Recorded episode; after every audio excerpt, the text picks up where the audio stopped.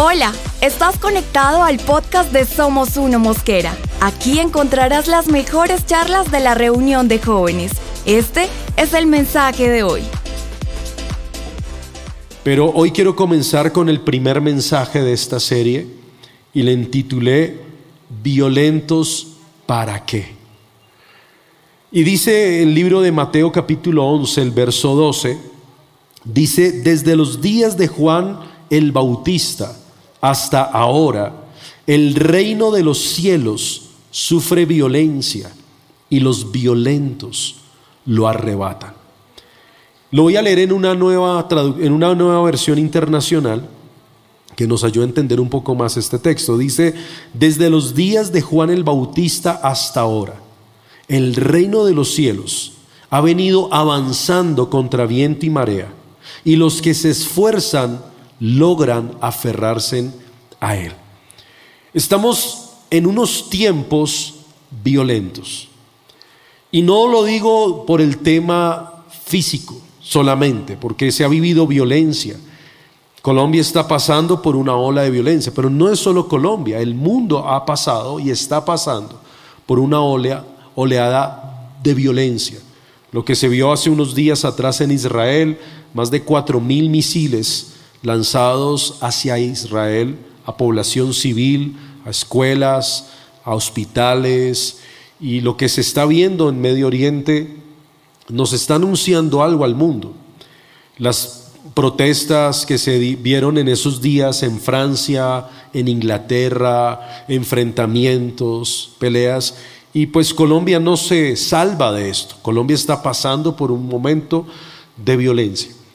Pero, ¿qué me interesa, qué me impacta a mí de la Biblia?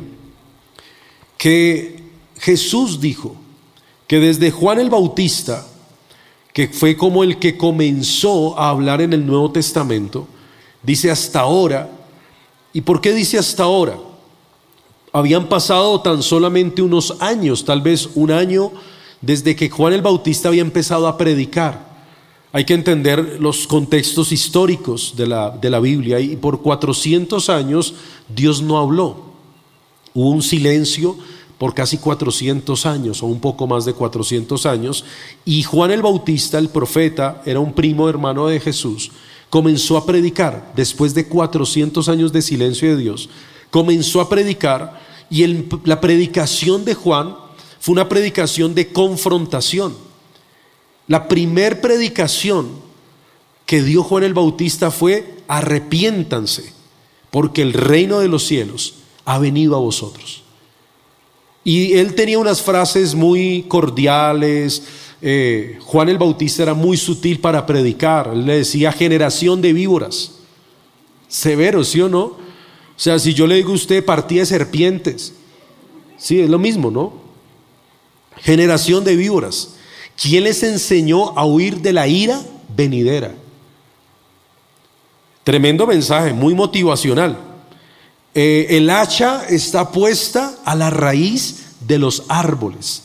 Y todo árbol que no da fruto será cortado y será echado al infierno. Severa charla de Juan el Bautista. Pero ¿sabe qué era lo increíble?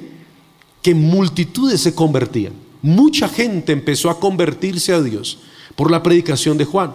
Pero ¿qué hizo la predicación de Juan? Conmocionó la generación que estaba viviendo como en una posición de comodidad con su propia vida, pero una vida lejos del reino de Dios. Y entonces empezó a haber una confrontación, porque a la gente, a muchas personas, no les gustó la predicación de Juan, porque los estaba ofendiendo. ¿Y por qué los ofendía? Porque les hablaba la verdad. Hoy en día la gente se ofende mucho porque se les dice la verdad. Y eso confrontó la generación de, de, Juan el Bautista, eran confrontados con la verdad. De hecho, Juan el Bautista, ¿ustedes saben cómo murió Juan el Bautista? ¿Cuántos saben cómo murió Juan el Bautista?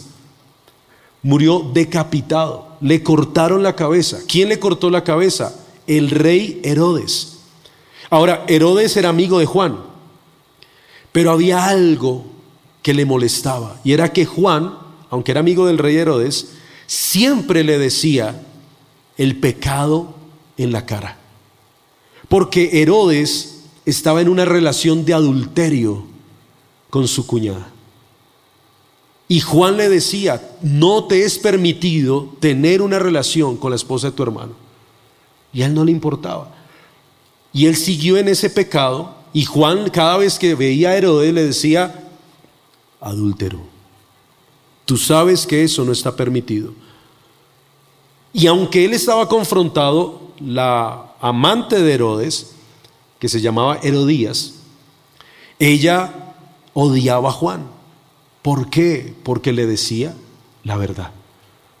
Y entonces lo mandó decapitar. Y entonces por eso Jesús dice, desde el tiempo de Juan el Bautista hasta ahora, ahora había pasado por ahí un año, pero entienda algo, Jesús es el yo soy.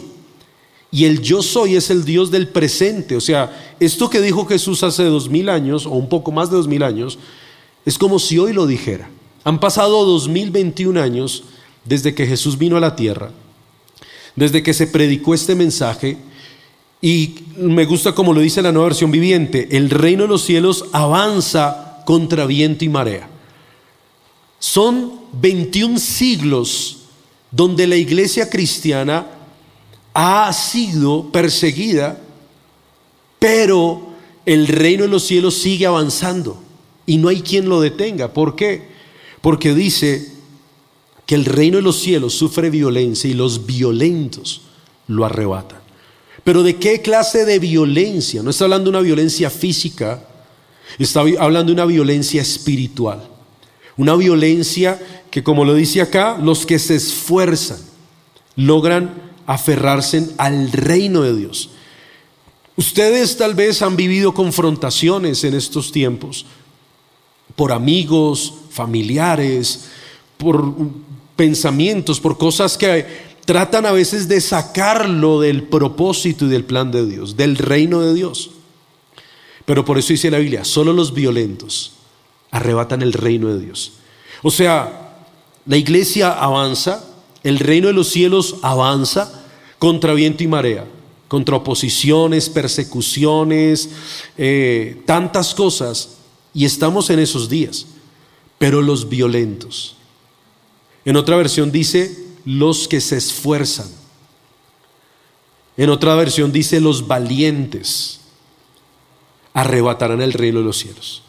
Yo no sé si usted entiende los tiempos que vivimos, que no son tiempos fáciles, son tiempos peligrosos. Y es donde se necesita ser violentos, pero violentos según el contexto de la Biblia. Y habla de los violentos para enfrentar la oposición y mantenerse firmes en el reino de Dios. Ahora, segunda Tesalonicenses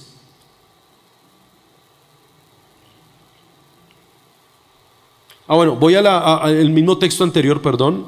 En la traducción del lenguaje actual también dice, desde que Juan el Bautista comenzó a predicar hasta ahora, el reino de Dios avanza a pesar de sus enemigos.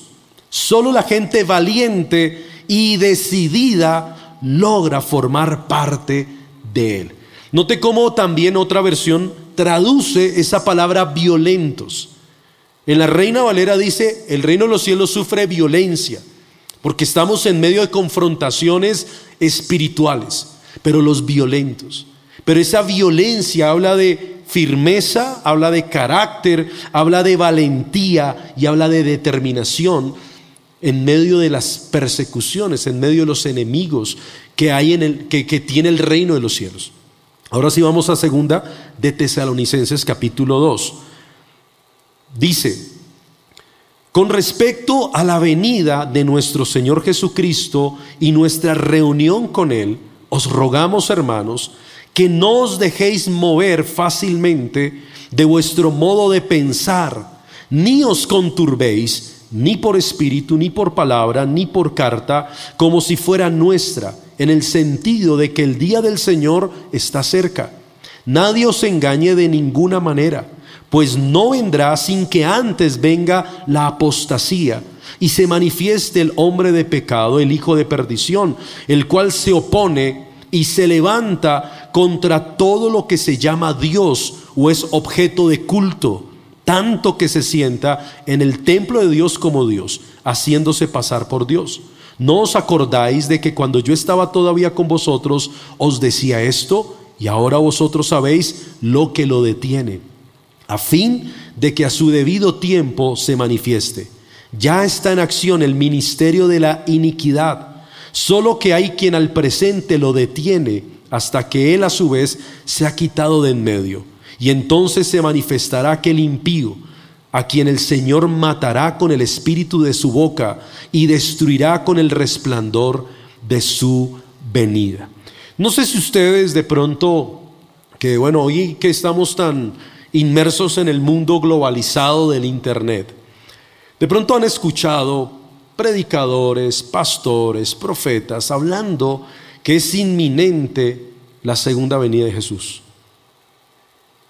Por los tiempos que estamos viviendo y las señales que se están cumpliendo. Ahora, para muchos, hablar de la segunda venida de Jesús que es cuando Él viene a llevar a su iglesia, que el apóstol Pablo decía en un abrir y cerrar de ojos, la iglesia será arrebatada, será llevada juntamente con Él. Es uno de los eventos cristianos más anhelados y esperados por 21, por 21 siglos. El apóstol Pablo habló en el siglo I y dijo los que seremos arrebatados. O sea, él creía que Jesús iba a regresar en ese momento, porque estaban viviendo confrontaciones y ciertas situaciones. Han pasado 21 años, 21 siglos, perdón, 2021 años, 21 siglos, y Jesús no ha venido todavía.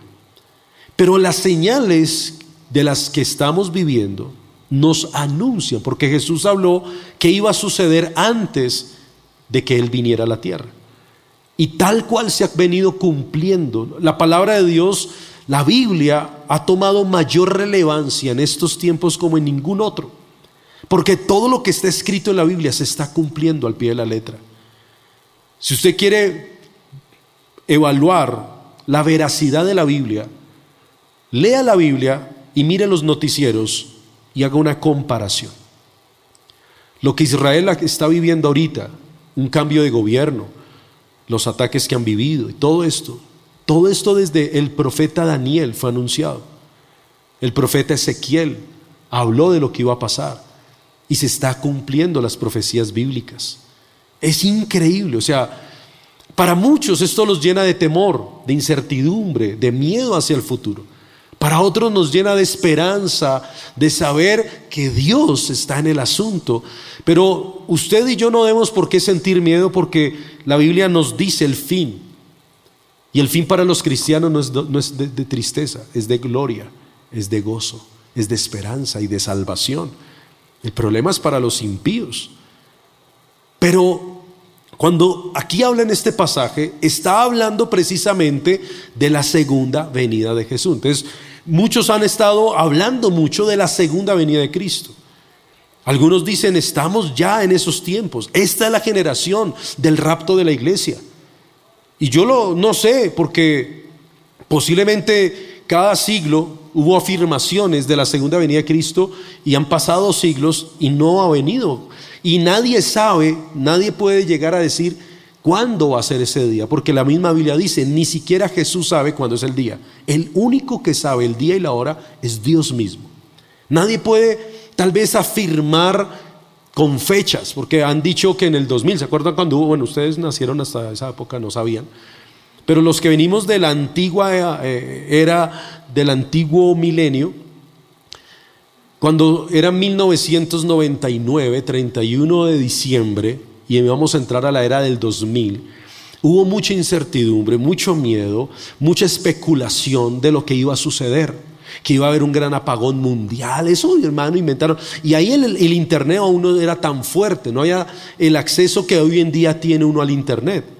¿Te imaginas cómo hubiera sido la locura si eso lo hubieran dicho en estos tiempos? Se acaba el mundo, pero por la... Eh, incertidumbre de las personas. En el 2000 fue un, cambio de fecha un poco trascendental porque estamos entrando al, a la era del 2000 Y eso generó miedo para mucha gente y especulaciones y hablaban de cosas. Pero me gusta cómo el apóstol dice, porque él está enseñando a una iglesia sobre la segunda venida de Jesús.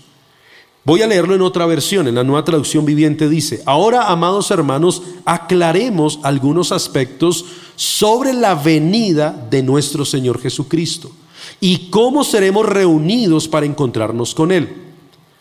Luego dice, no se dejen perturbar ni se alarmen tan fácilmente por los que dicen que el día del Señor ya ha comenzado. Entonces ahí como que nos da una luz de tranquilos. O sea, no se dejen perturbar ni confundir para los que han dicho que el día del Señor ya ha comenzado. Yo, en este tiempo se ha escuchado tanto predicadores, pastores, evangelistas, maestros hablando de la segunda venida de Jesús de manera inminente.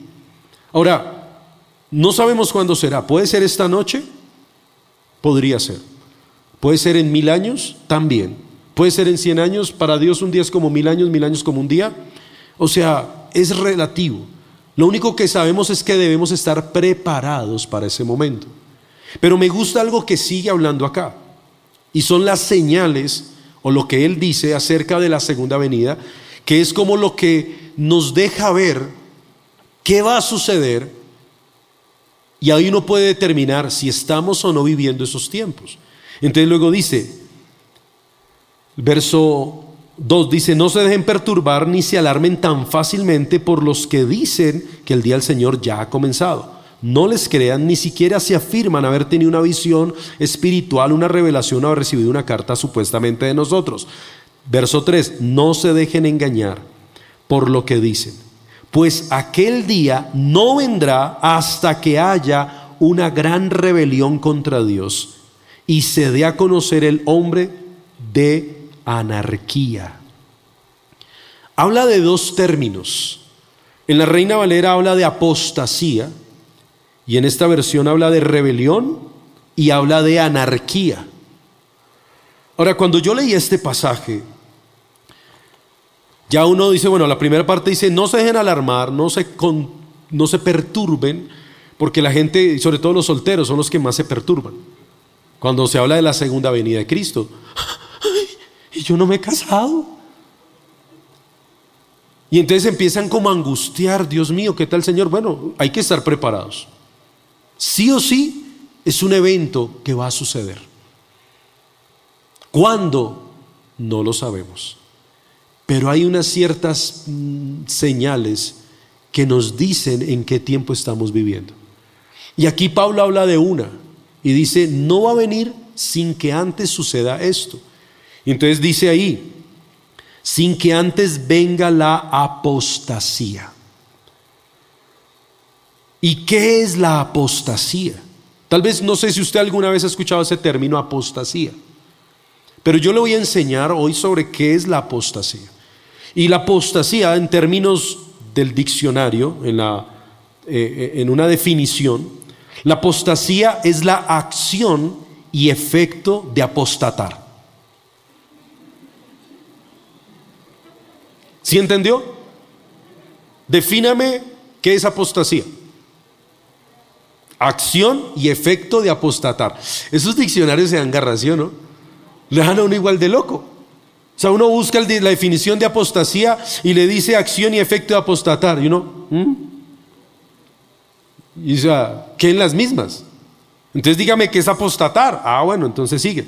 Apostatar, por su parte, significa, escuche lo que significa la palabra apostatar. Abandonar o romper públicamente con la doctrina que se profesa. La palabra como tal proviene del griego apostasía y se compone de apo, que significa fuera de, y stasis, que significa colocarse.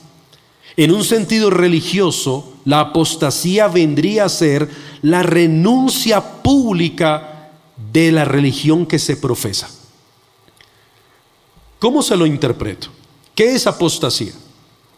Es cuando una persona conocía de Jesús, venía a la iglesia, se sentaba en una de esas sillas, levantaba los brazos, adoraba a Dios, cantaba, lloraba, le decía, Señor, mi corazón es tuyo, yo te adoro, yo te amo, yo quiero servirte. Hacían células, predicaban, eran guías de encuentros, eh, recibieron tanto de Dios, profesaban una doctrina, una fe, pero se rebelaron contra Dios y se apartaron. Porque ¿qué significa apostatar? Apartarse.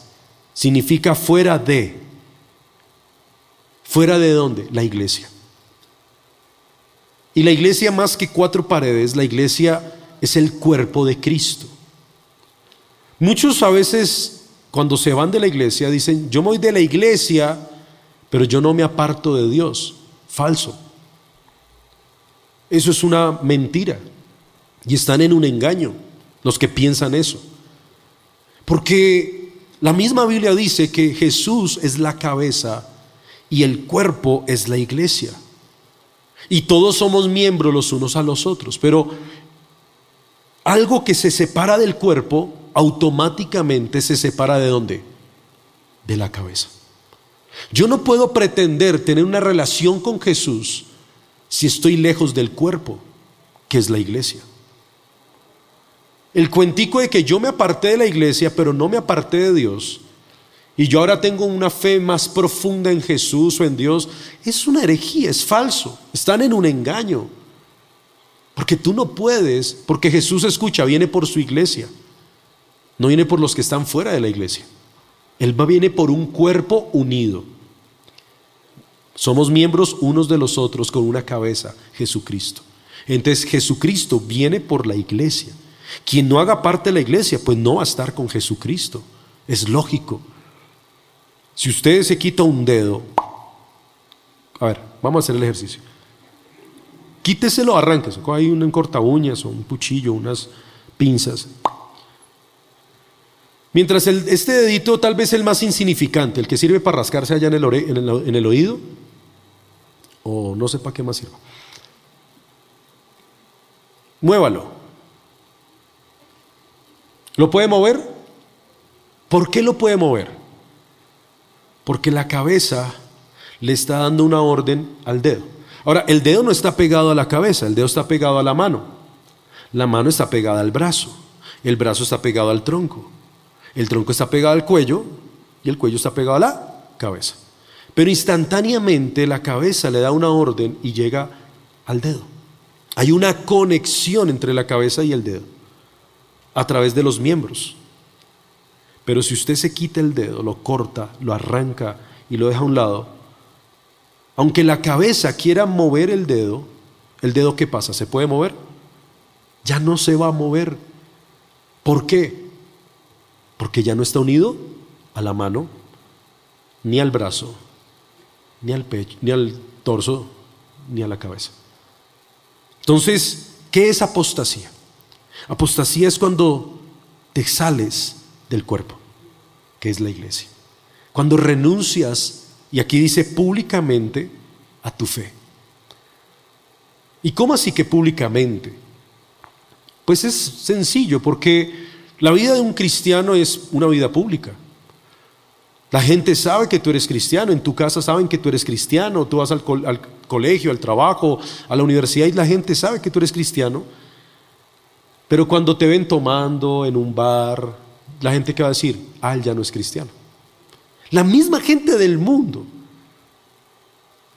Mire, les voy a contar aquí un pecado, pero que no salga de acá. Que los que están allá en YouTube no, no escuchen. Muteen por favor sus dispositivos, esto no sale en vivo. Solo para los de acá que vienen presencial. Cuando yo estaba recién convertido, yo no había ido a encuentro. Yo llevaba dos meses asistiendo a la iglesia y yo estudiaba aquí en el Sena de Mosquera. Y pues el ambiente era un poco de rumba, de trago, y yo venía, pues yo era el alma de la fiesta, en el salón, yo era el que más tomaba, fumaba, bailaba, tenía novias, etcétera. La vida cualquier joven de 17 años en una vida mundana. Y recuerdo un día, nos fuimos con unos amigos, pero yo llevaba un mes, dos meses asistí, solo asistiendo a la iglesia. No había ido a encuentro, no tenía célula, no tenía líder, no tenía pastor, solo asistía. a la reunión de jóvenes. Y recuerdo que un día salí con alguien del salón, pues yo estaba todavía empezando, no conocía mucho de la vida cristiana, no sabía qué era correcto, no era correcto. Habían cosas que yo todavía no asimilaba de esa nueva vida que es la vida en Cristo. Y entonces terminamos en una tienda aquí en Mosquera y se armó una rumba ahí en medio de la tienda. Pusieron música y pusimos a bailar. Entonces yo ya había dejado de tomar, yo ya no tomaba alcohol, entonces yo cambiaba la, cerveza por una ponimalta y le quitaba la etiqueta para tramar. Hoy estoy confesando un pecado. Yo iba a jugar tejo y pedían pues, petacos de cerveza y yo me iba a escondidas de mis amigos y cambiaba las cuatro cervezas o cinco que me correspondían del petaco por ponimaltas. A mí me salió una barriga, hermano, a punta de ponimal. Y yo, y métale un chocorramo y un paquetico de papas. Porque para bajar tanta ponimalta. Y le quitaba la etiqueta y como la, botella similar. Y recuerdo que esa vez me fui, yo dije, no, yo a tomar no, porque yo, no, yo estoy yendo a la iglesia. Pero pronto nos pusimos a bailar. Mire, yo a nadie, escuche, a nadie le había dicho que estaba asistiendo a la misión carismática. Pero es increíble que cuando tú entras al cuerpo, todo cambia. Y entonces saqué a bailar a una joven, compañera de mi curso, a bailar. Y estábamos bailando.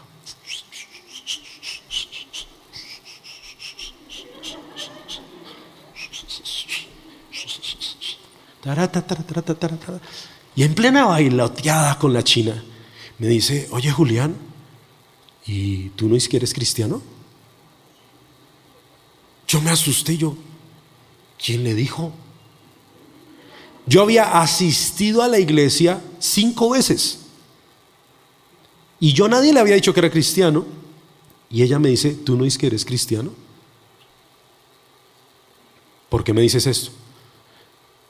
No, porque es que yo un día también fui a la iglesia y yo te vi allá. Pero no, yo sí no volví, yo no soy cristiana, pero pues yo como te vi un día allá, yo dije, ah, él es cristiano y como tú no tomas. Pero pues estás bailando conmigo y estás en un lugar aquí como, como que no es un ambiente para un cristiano, ¿cierto?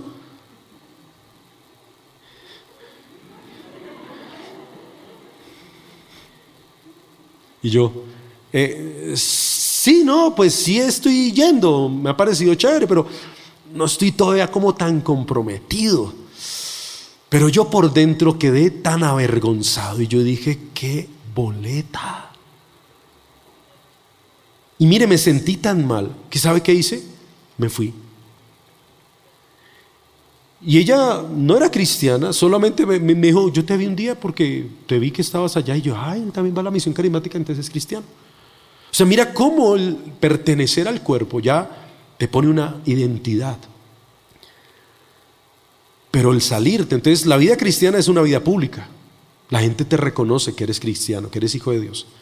Pero cuando te sales de la iglesia, es una profesión pública también. Porque la gente te va a decir, ¿y usted no es que era cristiano?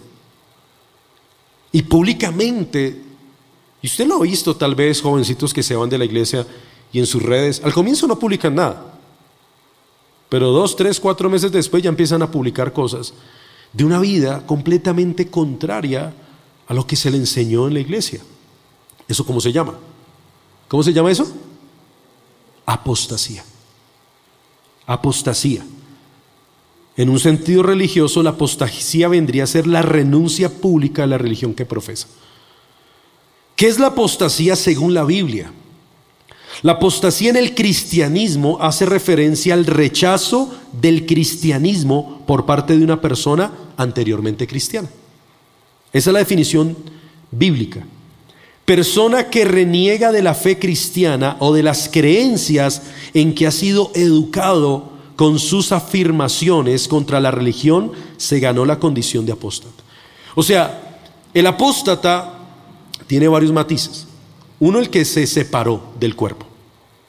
Ya es apóstata, porque te sacaste del cuerpo. Renunciaste a tu fe, a tu, a tu, a seguir a Cristo. Número dos, los que empiezan entonces, luego dice que la apostasía es afirmaciones contra la religión. Cuando empiezan a atacar a la misma iglesia de la que un día perteneció. Eso se llama apostasía. O sea, no solamente se apartó, sino que ahora reniega, cuestiona, critica y ataca a la iglesia.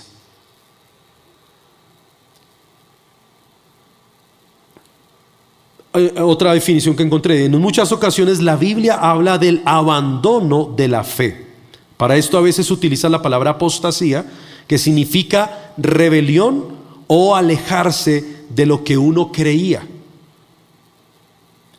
Cuando había apostasía, porque este, este término apostasía se ve en el Nuevo Testamento, lo menciona el apóstol Pablo en esta carta a los tesalonicenses, pero en el Antiguo Testamento uno ve al pueblo de Israel que fueron apóstatas todo el tiempo, porque ellos se rebelaron contra Dios, abandonaron la palabra de Dios, la voluntad y la presencia de Dios, y eso es una apostasía. Lo que pasa es que el, término se definió en el Nuevo Testamento, pero en el Antiguo Testamento uno va al pueblo de Israel en muchas épocas oscuras del pueblo de Israel, como ellos fueron apóstatas. Digamos, en el gobierno de, de Acab y Jezabel hubo apostasía, todos se rebelaron contra Dios dejaron de adorar al Dios verdadero y empezaron a adorar dioses falsos. Y eso fue una apostasía. Y todos los juicios que uno ve en el Antiguo Testamento, en la época de los profetas, que fueron bien fuertes, fueron por causa de la apostasía del pueblo de Israel. Y muchas de las cosas que Israel ha vivido, aún hasta el día de hoy, han sido consecuencia de la apostasía. ¿Qué es la apostasía? Renunciar a la fe, renunciar a, o rechazar lo que Dios un día te, entregó. No sé si me estoy haciendo entender hasta ahí. Entonces el apóstol Pablo dice, antes de que venga la segunda venida de Jesucristo, se va a, va a haber una señal, va a haber apostasía, va a haber una gran rebelión contra Dios. Pero no es de la gente que no conoce a Dios, porque alguien apóstata no es alguien que nunca ha conocido a Dios. Eso se llama impío, según la Biblia. Según definiciones bíblicas, impío es una persona que vive bajo la impiedad, o sea, lejos de la piedad. Es una persona que nunca ha conocido a Dios. La rebelión habla de las personas que han conocido a Dios, pero se rebelaron contra su voluntad. Y esto lo menciona en varias partes en la Biblia. En, segunda, en 1 Timoteo 4.1 dice, el Espíritu dice claramente que en los postreros tiempos, ¿Cuáles son los postreros tiempos? Cuando la Biblia menciona postreros tiempos, se refiere a los tiempos finales, a los tiempos de la venida de Cristo y de la gran tribulación. Y dice, en los postreros tiempos algunos apostatarán de la fe. Esta es una señal uno siempre leía las señales de los plagas, los terremotos, los huracanes, los tsunamis, el clima, todo lo que se está viendo actualmente. Pero no habíamos visto esta señal. Apostatarán de la fe escuchando a espíritus engañadores y doctrinas de demonios. Escuche joven, este tiempo es un tiempo de violencia violencia espiritual, porque hay una confrontación. Pero muchos han estado apostatando de su fe. Muchos jóvenes, familias, han apostatado de la fe. Y eso es algo que nos deja ver, según la Biblia, que es una de las señales de los tiempos finales, la apostasía muchos apostatarán de la fe. ¿Y por qué apostatarán de la fe? Dice, porque escucharán espíritus engañadores. Cuando Jesús habló de la parábola del sembrador, habló de cuatro clases de terrenos. Dice, el sembrador salió a sembrar y parte de la semilla cayó junto al camino y vinieron las aves y robaron la semilla. ¿Qué significa eso? Jesús luego le enseñó, dice, es alguien que escucha la palabra, pero luego dice, viene el malo y roba la palabra. Escucha, ¿cuántas predicaciones tú has escuchado? Empezando por el encuentro recibiste siete charlas, siete predicaciones donde Dios te habló. Un cristiano promedio a la semana está recibiendo más o menos cuatro charlas de un predicador. Aparte de esto, si tiene una vida devocional y un cristiano promedio que no sea tan disciplinado en su devocional, que de siete días lo hace cuatro o cinco días, pero que lee la palabra semanalmente, está leyendo un promedio de 40 versículos, 40 capítulos de la Biblia, semanalmente, estás escuchando la palabra de Dios. Ahora, ¿qué hace la palabra de Dios? La palabra de Dios transforma vidas, nos revela nuestra condición, nos muestra como en un espejo, dice la Biblia, nuestra condición y nos lleva a un cambio, a una transformación, a un arrepentimiento. Hebreos 4 dice que la palabra de Dios es viva y es eficaz y es más cortante que una espada de doble filo que penetra hasta partir el alma, las coyunturas y los tuétanos y que discierne los pensamientos y las intenciones del corazón. Entonces, cuando una persona está conectada a la palabra de Dios, va a ser muy difícil ser engañada por un espíritu engañador. ¿Por qué? Porque es que la Biblia es la verdad. Es la verdad de Dios. Entonces una persona que está conectada a la palabra, difícilmente el espíritu de engaño que se está moviendo en estos tiempos, muy fuerte, va a permear su vida. ¿Quiénes son los que apostatan de la fe? Los que perdieron la palabra de Dios, que era la verdad. Entonces cuando tú dejas de escuchar la verdad, empiezas a escuchar la mentira.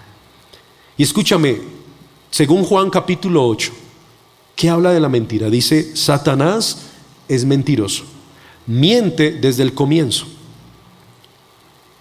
Y desde el comienzo de donde habla, no habla del Edén, Habla de antes del Edén. Satanás engañó a la tercera parte de los ángeles del cielo, les vendió una mentira para generar una rebelión contra Dios en el cielo. Hay millones y millones y millones de ángeles que se llaman ángeles caídos, que son diferentes a los demonios, en cárceles espirituales esperando la sentencia y el juicio de Dios ¿Todo por qué? Porque escucharon una mentira y la creyeron. Y esa mentira los llevó a rebelarse en contra Dios. Hubo una apostasía de los mismos ángeles contra Dios. Se rebelaron. Y pronto ellos no tenían la culpa, pero hubo alguien que los engañó y fue Satanás. Que les vendió una mentira y la creyeron. Y hoy están, llevan millones de años tal vez, o miles de años, no sé cuántos años llevarán prisioneros en cárceles esperando el día de su sentencia y de su juicio. Porque se rebelaron contra Dios. Escucharon un espíritu de engaño. Y escuche, no ha cambiado. La estrategia de Satanás es el engaño. En el Edén, Eva tenía clara la palabra de Dios. No comas de este fruto. El día que comas vas a morir. Era la verdad. Era verdad. Dios no le estaba diciendo una mentira. Dios le dijo, Eva, evita comerte ese fruto. Pero Eva, ¿qué hizo? No evitó. ¿Y por qué no evitó? Porque escuchó una mentira. La serpiente. Le dijo, Eva, no sea tan evangélica. Eso no es malo. Evita. ¿Quién dijo que tener relaciones con tu novio es malo? Es de que haya amor. ¿No que Dios es amor? Si Dios es amor y ustedes dos se aman y tienen relaciones sexuales, ¿eso no es malo? Ay, evita. Usted sí se cree esos cuentos, ¿no? Mira, la Biblia dice, Dios es amor. Entonces, si lo haces con amor, Dios va a estar ahí con tu novio envueltos en la cobija. Y eso no es malo porque tú estás amando y Dios es amor. Ese es el cuento del Dios es amor para justificar la inmoralidad, la promiscuidad y la inmundicia. Pero la Biblia que dice, los fornicarios no entrarán al reino de los cielos. Es clara la verdad de Dios. Dios le quería evitar a Eva un problema. Le dijo, Eva, yo no quiero que mueras, pero si comes de ese fruto vas a morir. Y es la verdad. Pero Eva se dejó engañar por la serpiente. La Biblia dice que la serpiente era qué? Astuta. Satanás es qué? Muy astuto, con engaño. Él es el príncipe del engaño. Y entonces llegó en una serpientica y la engañó, le dijo, con que Dios te ha dicho, no, usted sí se cree, no sea mira, mira, no seas tan fanática.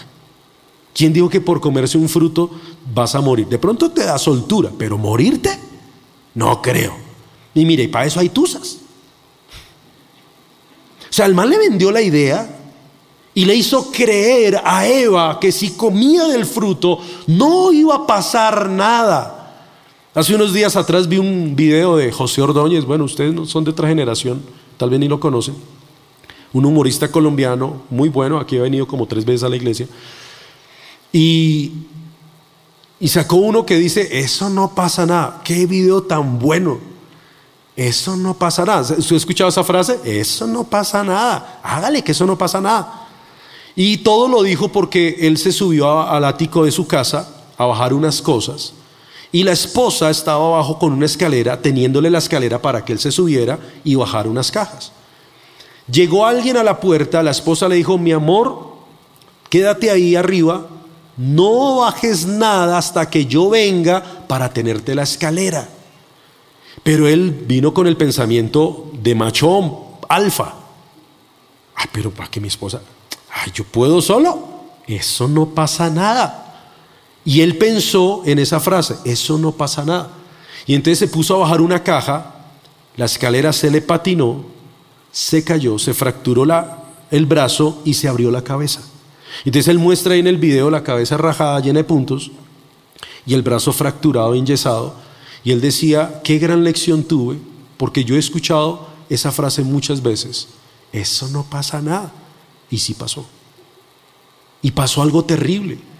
Y entonces él empieza ahí en una forma de humor sarcástico a mencionar ciertas situaciones de los seres humanos, de las personas en la vida cotidiana que dice, esa no pasa nada, pero ¿qué pasa? ¿Y usted le ha pasado alguna vez algo así? Que usted de pronto diga, ah, eso no pasa a nadie. Y después resultó todo reventado. Ahora, ay, sí pasó. Y de pronto incitado por quién? Por alguien. Hágale que eso no pasa nada. ¿Seguro? Mire, ¿y cómo lo son los hermanos, sí o no? Porque los hermanos son los que incitan, eso no pasa nada, pero mandan es al hermanito menor. Y es que eso siempre pasa, ¿no? El mayor siempre coge al menor, venga chino, salte de aquí. No, no, no, a mí me da miedo. No, no, hágale, ay, le da miedo.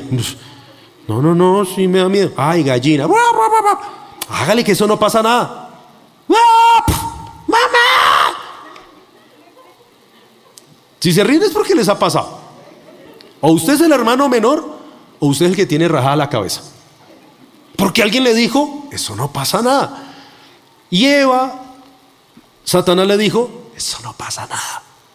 Y ella comió el fruto, engañada.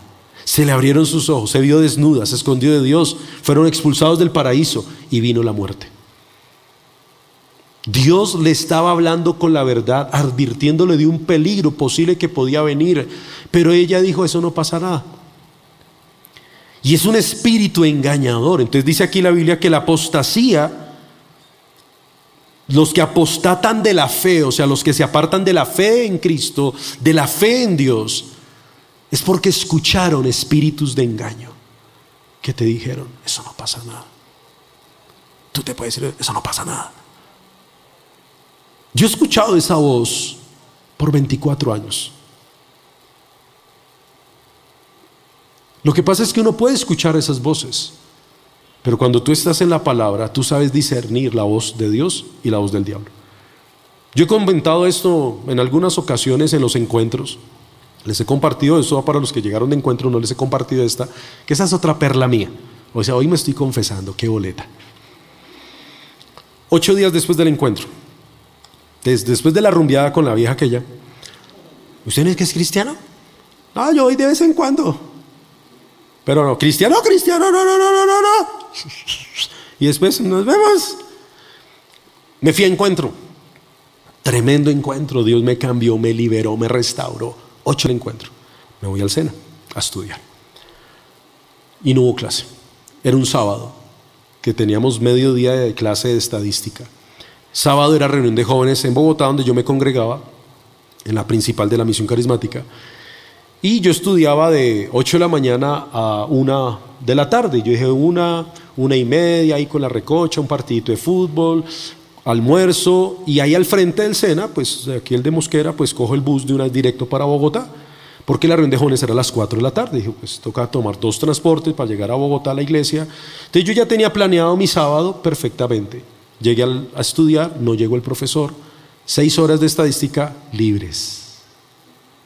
Y yo dije 8 de la mañana, bueno, ¿cuánto me vale el transporte volverme a mi casa? Me gastó esto. Y llego a la casa, mi mamá me pone a hacer oficio, me pone a lavar la ropa, me pone a lavar esto. Uy, no, yo para mi casa no me voy. Pero yo, ¿para qué me voy para la iglesia tan temprano si la reunión es hasta las 4 de la tarde? Entonces yo, la fácil, me quedé con mis amigos. Mala decisión.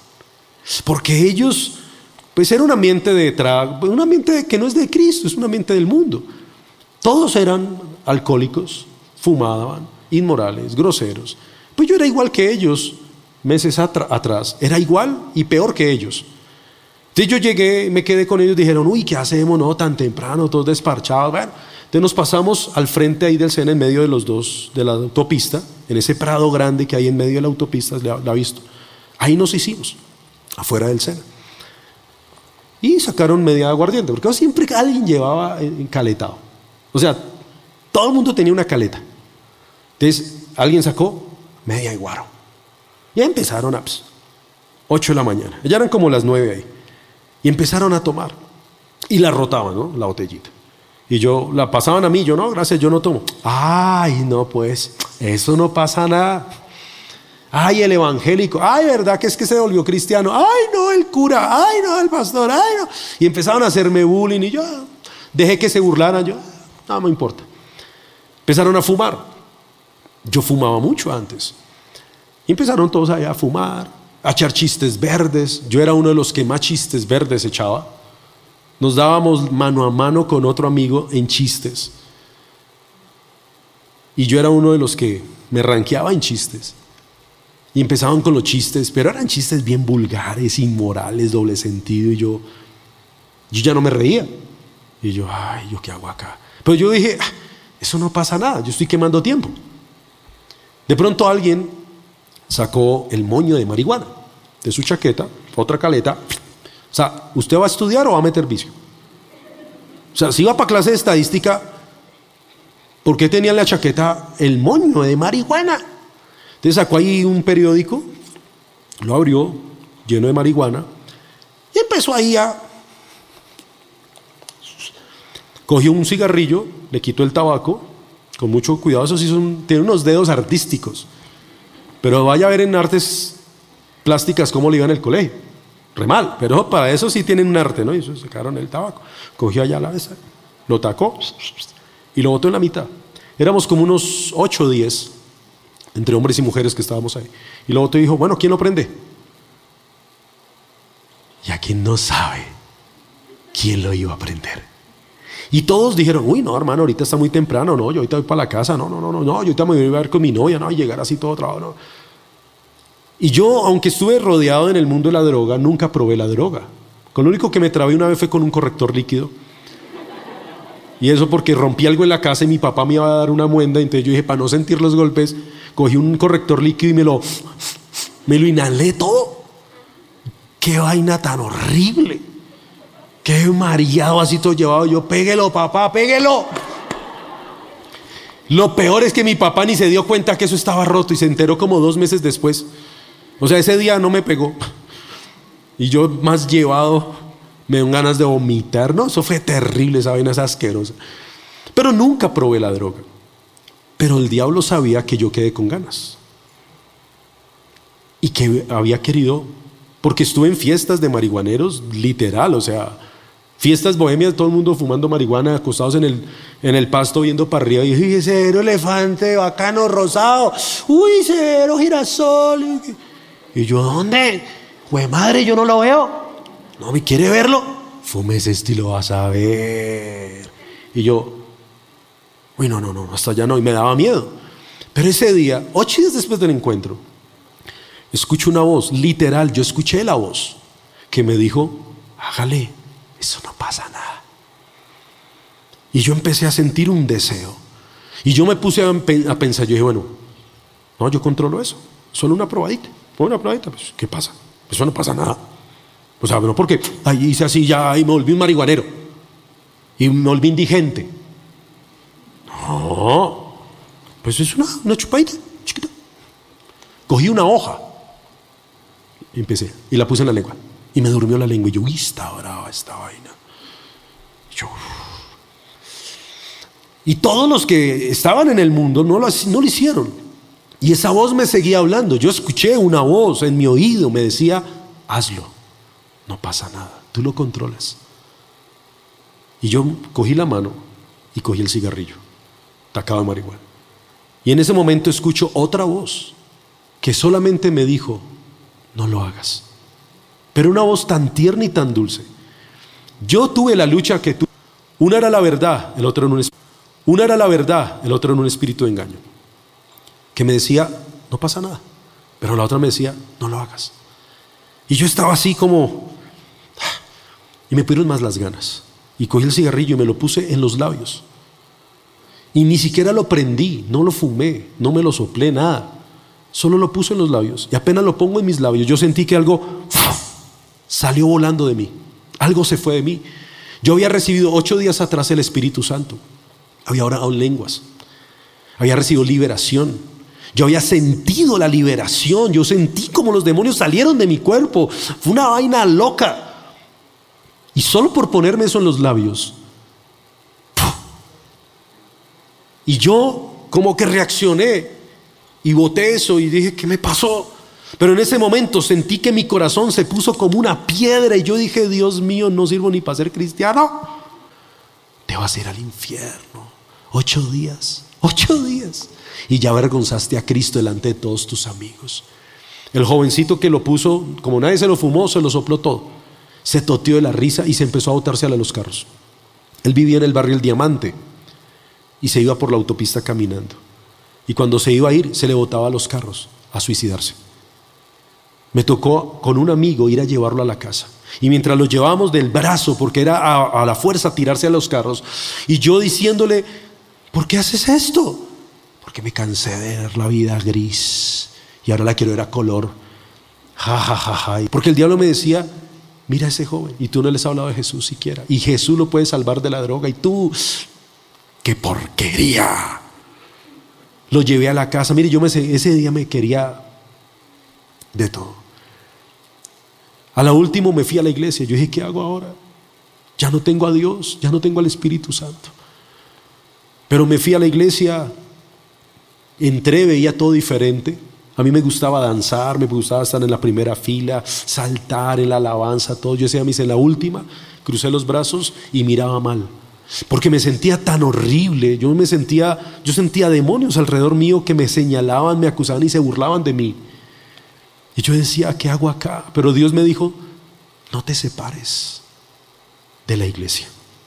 No te alejes. El plan del diablo es que tú apostates de mi fe. Porque escuchaste un espíritu de engaño.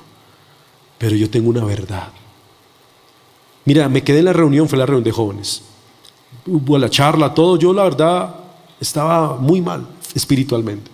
Al final el pastor predicó, dijo, bueno, y de pronto aquí hay jóvenes que sienten que le han fallado al Señor, que de pronto sienten que el Espíritu Santo los dejó, y yo, ¿quién fue el sapo que le contó al pastor? No, ahorita va a decir públicamente allá, sí, señor Flechas, usted esta mañana, hijo de madre, cochino, se metió un cocho, cacho de marihuana. Mire, yo en serio, yo dije, ¿quién fue el sapo que le contó al pastor lo que yo estoy viendo? Pero sabía que era Dios, diciéndome la verdad. Y la verdad de Jesús era, yo te amo. A pesar de, te amo.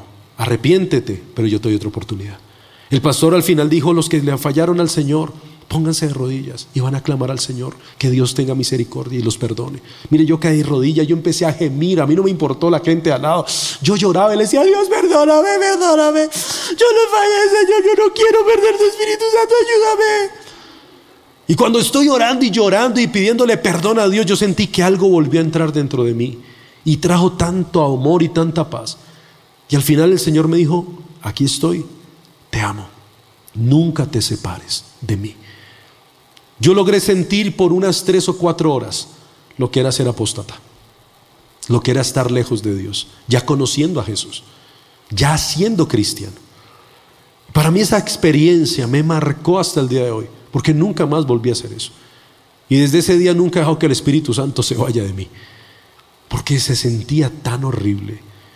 Porque después de que conoces a Jesús, conoces la verdad, tienes un encuentro con Cristo, tú no puedes volver a ser igual. Yo recibí la gracia de Dios. Yo por eso lo compartí a los jóvenes del encuentro esta semana que nos reunimos. Les decía, puedes cometer errores. Yo he cometido errores, cometí errores, muchos pero acepté la gracia, pero no me aparté de Dios. He perseverado, ahí donde se necesita ser qué? Violento. Yo fui un violento porque decidí seguir a Cristo a pesar de de mis propios errores, de mis propios pecados, de mis propias faltas. ¿Qué quiere el diablo? Que tú apostates de la fe. Escuchando esos espíritus engañadores que te dicen, salte de la iglesia, tú sigues creyendo en Dios, en la casa oras. Eso no pasa nada. No, tú puedes seguir otra vez en una vida en el mundo, en el pecado. Eso no pasa nada. Y esa es la voz del enemigo. Y dice ahí en Timoteo también, dice, y doctrinas de demonios. Estamos en un tiempo donde hay tantas doctrinas, pero son doctrinas de demonios. En la nueva traducción viviente dice, ahora bien el Espíritu Santo nos dice claramente que en los últimos tiempos algunos se apartarán de la fe verdadera, seguirán espíritus engañosos y enseñanzas que provienen de demonios. Entonces, tres cosas. ¿Violentos para qué? Número uno, violentos para permanecer firmes en la fe. Escucha algo, para permanecer firme en la fe se necesita ser violento. Esa violencia que dijo el Señor Jesús, dijo, el reino de los cielos sufre violencia y los violentos lo arrebatarán. ¿Sabes qué necesitas tú en estos tiempos? Esa violencia que no es física, que no es de destruir, que no es de acabar con el prójimo, esa violencia de permanecer firme en la fe y defender tus principios y tus valores, porque son tiempos peligrosos, porque el espíritu de engaño está en la tierra moviéndose en todas las dimensiones para que la gente apostate de la fe. Juan 15, 5 dice, yo soy la vid, vosotros los pámpanos, el que permanece en mí y yo en él, éste lleva mucho fruto, porque separados de mí nada podéis hacer. ¿Usted quiere saber que esto es verdad? Hable con alguien que se apartó de la iglesia y volvió. Hable con alguien que un día apostató de la fe, pero que tuvo la gracia y la misericordia de Dios y regresó. Muy pocos tienen esa oportunidad, ¿sabe? Pero cuando han vuelto, saben y dicen, no, nunca más me vuelvo a apartar. Porque fue muy fuerte. Tal vez al comienzo todo iba bien, todo iba perfecto, color de rosa. Porque así es el diablo, te engaña. Pero luego se las cobra. Y ahí es donde nosotros tenemos que ser violentos. O en otra traducción, valientes para permanecer firmes en la fe. Lo segundo de lo que tenemos que ser violentos. Primera de Pedro capítulo 5, verso 8 dice, sed sobrios y velad, porque vuestro adversario el diablo, como león rugiente, anda alrededor buscando a quien devorar, al cual resistid firmes en la fe, sabiendo que los mismos padecimientos se van cumpliendo en vuestros hermanos en todo el mundo. Lo segundo es ser violentos para resistir la apostasía. Tal vez ninguno está exento de ser tentado a la apostasía. Apostatar de la fe, alejarte de la iglesia, arrancarte del cuerpo de Cristo, alejarte de tu fe en Dios. Porque han venido espíritus de engaño. Pero dice la palabra, vuestro adversario el diablo anda como león rugiente buscando a quien devorar. Y dice el cual resistid firmes en la fe sabiendo que esos mismos padecimientos, estas pruebas que tú estás viendo, las viven todos los cristianos en el mundo entero. Pero es donde tú tienes que ser violento para mantenerte, para resistir la apostasía. No caigas bajo el espíritu del engaño. No te dejes seducir con el espíritu de engaño, Porque Satanás miente desde el comienzo, todo lo que dice es mentira, nunca habla la verdad. Jesús dijo la verdad. Y Jesús dice, yo te amo. Si fallaste, yo te puedo dar una segunda oportunidad. Arrepiéntete, vuélvete a mí y yo te restauraré. Pero permanece firme en mi propósito. Y lo tercero, violentos para frenar la anarquía.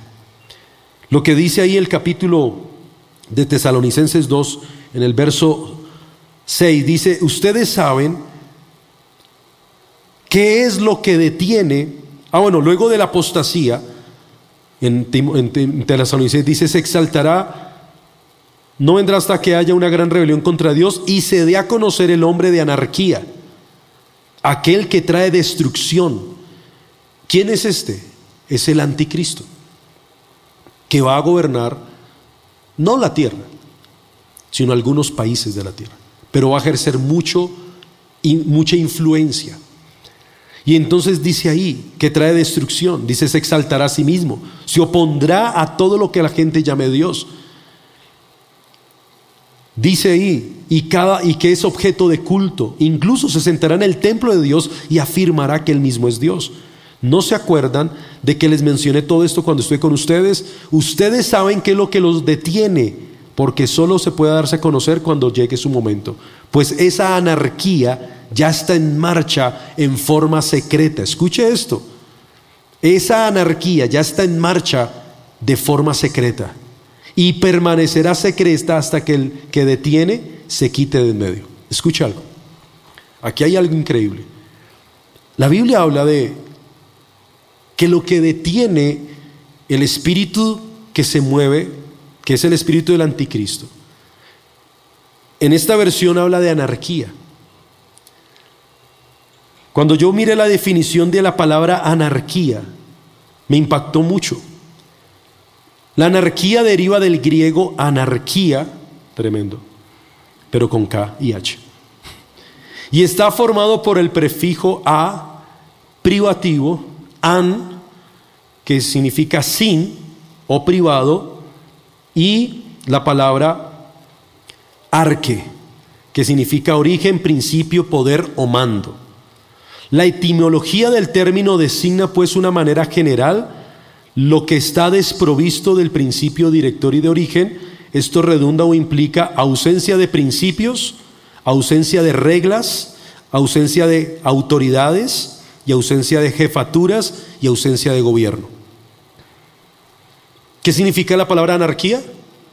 Ausencia de reglas, ausencia de jefaturas. Cuando habla ausencia de jefaturas es de la de, la, de los que ejercen control o poder judicial, autoridades y gobierno.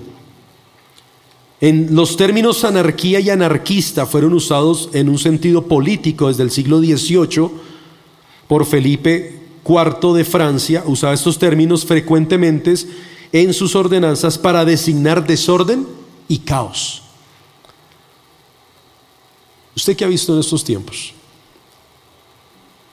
¿Usted será que ha visto que el espíritu de la anarquía se está moviendo en la tierra? ¿Y quién es el que está detrás del espíritu de anarquía? El anticristo. Pero dice la Biblia, dice en la Reina Valera, dice, el espíritu de la iniquidad, ¿quién detiene la anarquía? ¿Sabe de qué habla acá?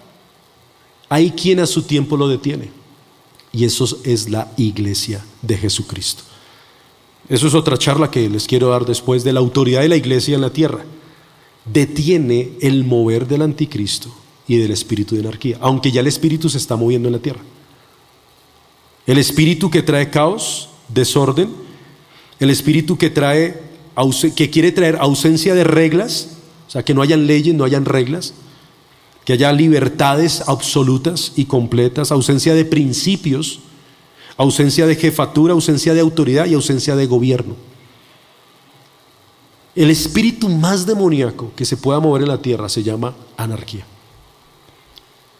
Que trae esto, todo lo contrario a lo que es la autoridad. Y es la Biblia. Le estoy hablando de una palabra, de una carta que escribió el apóstol Pablo a los tesalonicenses en el siglo I y que estaba advirtiendo sobre los últimos tiempos. Pero luego dice, pero se manifestará plenamente cuando lo que lo detiene ya no esté, se quite. ¿Qué quiere decir? El momento del arrebatamiento, cuando la iglesia sea quitada. De la iglesia en la tierra tiene un papel tan increíble que a veces usted no entiende a veces como iglesia la autoridad y el poder que Dios nos dio. Detenemos por medio de la oración, de la intercesión, del ayuno. Ahí es donde tenemos que ser violentos, violentos para frenar el espíritu de la anarquía. Las nuevas doctrinas, las nuevas filosofías, las nuevas ideologías que se están moviendo en el mundo y especialmente hacia los jóvenes, tienen que ver con principios de anarquía. Detrás de eso hay un espíritu que se está moviendo para generar eso. ¿Quién detiene eso? La iglesia. Pero cuando la iglesia sea arrebatada, cuando la iglesia ya no esté en la tierra, tendrá libertad completa. Por eso luego la Biblia habla que la tierra pasará por una gran tribulación. Eso que es, esta pandemia son pañitos de agua tibia. Eso no es la gran tribulación. Lo que el mundo está viviendo es un paraíso comparado con la gran tribulación. Pero eso vendrá después de que la iglesia sea llevada con Cristo. Por eso Satanás sabe que si alguien apostata de la fe, se desliga el cuerpo, ya no es parte de la iglesia. Y él sabe que Jesús solo viene por su iglesia, por los fieles. Por eso una de las frases que Jesús cuando estuvo en la tierra en sus evangelios proclamó y dijo, el que persevere hasta el fin será salvo. O sea, la salvación es algo que tú recibiste en un encuentro como en, en la cajita amarillita que te llegó. Y decía, hay salvación y salvo por siempre salvo. Ah, bueno, pero yo puedo ir a pecar, me puedo apartar de la iglesia, pero igual ahí tengo la... No, la apostasía te aleja de la salvación completamente, porque es una rebelión contra Dios directamente. Entonces creo que esta serie vamos a aprender mucho y creo que es el tiempo de ser violentos. El reino de los cielos sufre violencia y solo los valientes, los violentos espiritualmente, los que se ponen en la brecha, los que oran, los que están en la palabra de Dios, los que no se dejan llenar del espíritu de engaño, los que no se dejan mover de acuerdo a las tendencias, sino los que se mantienen firmes en las y convencidos en la palabra de Dios, en lo que dice la Biblia arrebatarán el reino de Dios. Sabrán que son parte de ese reino grandioso, glorioso, majestuoso. Por eso la Biblia dice, las puertas del infierno no prevalecerá contra la iglesia. Lo único que detiene lo que se está moviendo en el mundo es la iglesia. Que estamos viendo los tiempos del fin, sí. Por las profecías, por las señales. Sabemos que son tiempos postreros y que el espíritu de apostasía es una señal y una evidencia que estamos viviendo esos tiempos, porque se ha levantado mucha rebelión contra la iglesia, contra el nombre de Cristo, porque se ha levantado la anarquía que quiere quitar los principios, los valores éticos y morales. ¿Usted entiende? Me enredé. Y que haya libertinaje, que haya falta de gobierno, de autoridad. Eso es el, significado de la palabra anarquía, que fue definida en el siglo XVIII. Usted no nació en el siglo XVIII, ¿o sí? En el siglo XVIII fue definida la palabra anarquía como algo que genera caos y desorden, como algo que quiere ir en contra de una autoridad y un gobierno. Yo estoy hablando la verdad de la Biblia. ¿Cuántos quieren ser violentos? ¿Cuántos son violentos? ¿Cuántos van a ser violentos? ¿Para qué? Para resistir firmes en la fe. ¿Violentos para qué? Para resistir la apostasía. ¿Y violentos para qué? Para frenar la anarquía. Amén. Yo quiero que se coloquen de pie los que van a ser violentos. Porque el reino de los cielos sufre violencia. Estamos en tiempos de conmoción. Por eso usted ve tanta cosa que hablan, que dicen en la iglesia. Estamos en tiempos de violencia. pero los violentos. Pero no los violentos que se enfrentan con armas físicas. No habla la violencia de dañar al prójimo, de enfrentar a tu amigo, compañero, hermano, familiar, vecino. No es esa clase de violencia, esa violencia es satánica. Habla la violencia espiritual. Los violentos, los valientes, los que tienen carácter, firmeza, determinación. Lígate a la Biblia. Jóvenes, ¿cuánto lees la Biblia a diario y cuánto lees redes sociales a diario? ¿De qué estás llena? ¿De qué está lleno tu corazón y tu mente? ¿De todo lo que dicen las redes sociales? Me parece a veces tan absurdo que la gente cree. Mire la fe, mire cómo es ese espíritu de engaño. Creen y aquí lo dice Tesalonicenses más adelante, eso lo comparto luego. Dice, vendrá un espíritu de engaño para que los que no crean a la verdad, entonces crean a la mentira. Porque la gente será juzgada de acuerdo a la forma en que creyó en algo. Hoy en día la gente cree más a las noticias de Facebook o de YouTube, que todo es a veces sacado de contextos, manipulado o con engaño, que a la Biblia. ¿Por qué la gente va al brujo? Porque tiene fe en el brujo, pero le cuesta venir a la iglesia y poner su fe en Dios. Tienen una fe en el engaño, en la mentira.